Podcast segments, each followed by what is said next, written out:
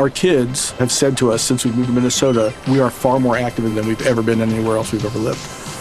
Moving to Minnesota opened up a lot of doors for us. Just this overall sense of community, of values that, you know, Minnesotans have. It's a real accepting, loving community, especially with two young kids.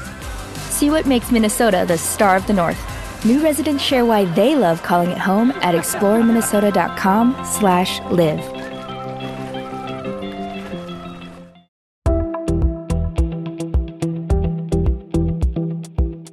This is Viewpoints Explained. I'm Ebony McMorris.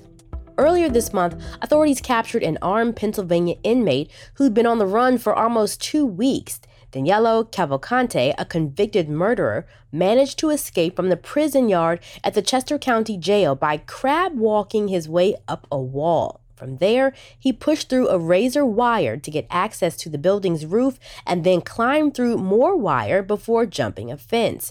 This daring escape has led to a lot of questions. One being, why didn't the officer at a nearby guard tower see Cavalcante on the roof or scaling the perimeter? For now, the employee has been on leave and the prison is beefing up security measures once again. But this event signals a larger problem. In recent years, these kinds of escapes have become more common. In fact, this isn't the first time this year an inmate at Chester County Jail has broken out. In May, a prisoner used almost the same exact technique to get onto the roof and over a fence. Some experts connect this rise in jailbreaks to widespread staffing shortages. As of last September, about 21% of correction officer positions remain unfulfilled in federal prisons.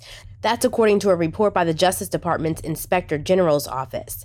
Many state run prisons are also in the same boat. In North Carolina, around 2,700 correctional officers left between 2020 and 2023. As of March, the state's vacancy rate for officers is 43%, according to the North Carolina Department of Corrections.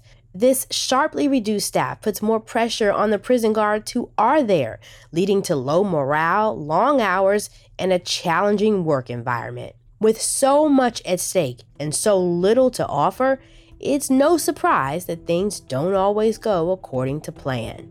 That's Viewpoints explained for this week. More in a moment.